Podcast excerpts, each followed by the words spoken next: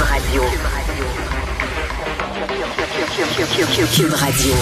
En direct à LCN. Richard Martineau à Cube Radio. Salut Richard. Salut Jean-François. La variole du singe, toi. Donc, c'est-tu le festival Ben oui. de la bébête? Une autre toi? affaire. Une autre affaire. On vient de se débarrasser d'un la variole du singe, toi.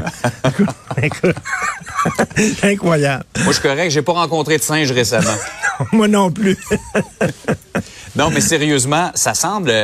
euh, Il n'y a pas de panique, là, mais Oui. les, les autorités vont faire le point à 11 heures ce matin sur euh, la gravité euh, relative de ce, ce nouveau euh, mal, ce nouveau virus euh, qui nous afflige.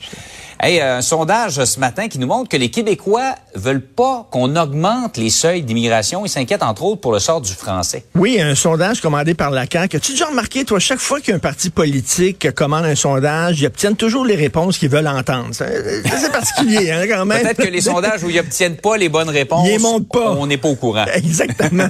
Ils les mettent dans des chiqueteuses. Alors, c'est un sondage Ouais. léger qui affirme que 45% des Québécois euh, veulent qu'on reste à 50 000 immigrants par année. C'est le quo. On se souvient que le patronat voulait 100 000 immigrants par année pour lutter contre la pénurie euh, de main-d'œuvre. Les Québécois disent non. Euh, 68% des Québécois veulent que les immigrants parlent français avant d'arriver ici au Québec. 42% trouvent que la plus grande menace pour le français, entre autres à Montréal, ce sont les immigrants qui parlent pas français. Et 60% finalement euh, des, euh, des Québécois veulent que le Canada ferme le chemin Roxham.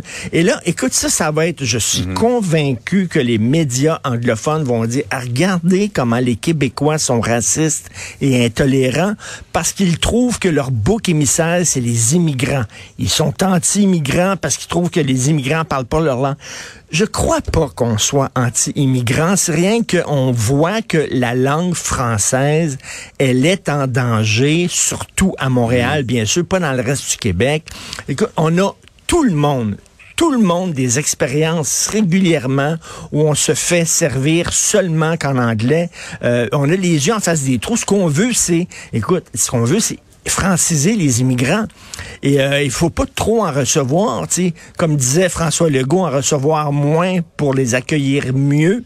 Donc, franciser ces gens-là, ça prend du temps, ça prend des moyens, etc. Parce que c'est un service à leur rendre. Un immigrant qui arrive ici et qui parle français après un certain temps, bien, s'intègre mieux dans la société québécoise et euh, va, va avoir plus de chances peut-être de, de, de s'intégrer, tout ça. Et donc, en fait, c'est un service qu'on Mais regarde bien ça. Au cours des prochains jours, on va brandir dans le Canada anglais ce sondage-là en disant, ah, mon Dieu, on le savait.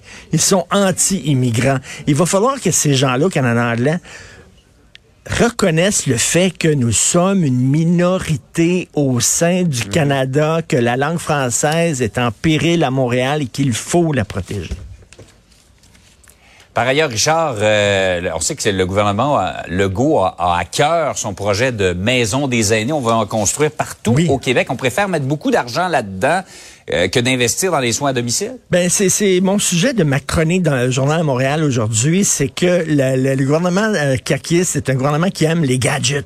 Les objets qui chaînent, là, qui reluisent, là, tu sais, les, les Ouais. idées qui frappent l'imaginaire, là, tu sais, comme investir dans les soins à domicile. On le sait, on a tous des grands-parents, puis ils veulent pas casser maison, les grands-parents. C'est ça qu'ils disaient, casser maison, là, s'en aller. Ils veulent rester chez eux le plus longtemps possible. Ça tombe sous le sens, les soins à domicile, mais c'est- c'est pas sexy. La maison des aînés. Oh boy, ça là, hein, ma grand-mère est dans la maison des aînés. Là, t'imagines un beau jardin, des belles vitres, puis tout ça, là, tu sais, comme euh, les, musées régionaux. Il y a des musées en région qui ont qui vivotent, qui ont de la difficulté. Au lieu d'augmenter les budgets dans les musées régionaux, on va construire des espaces bleus.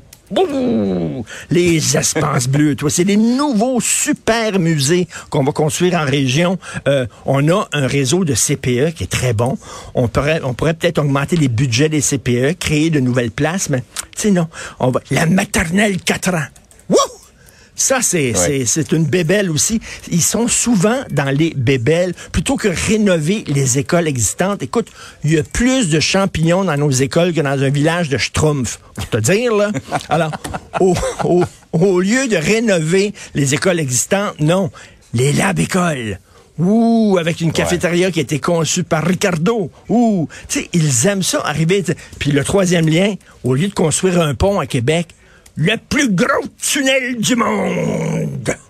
Ils sont, sont un peu comme ça à la CAQ. Ils aiment les affaires qui font du flash, mais des fois, c'est pas nécessairement la meilleure solution.